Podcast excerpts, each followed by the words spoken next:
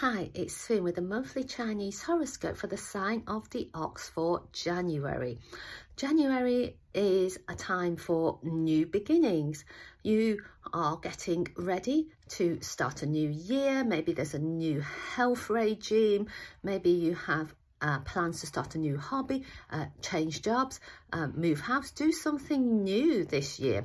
So when you think about um, your plans for the year ahead, your practical ox personality will consider all the things that you need to think about to start making things happen.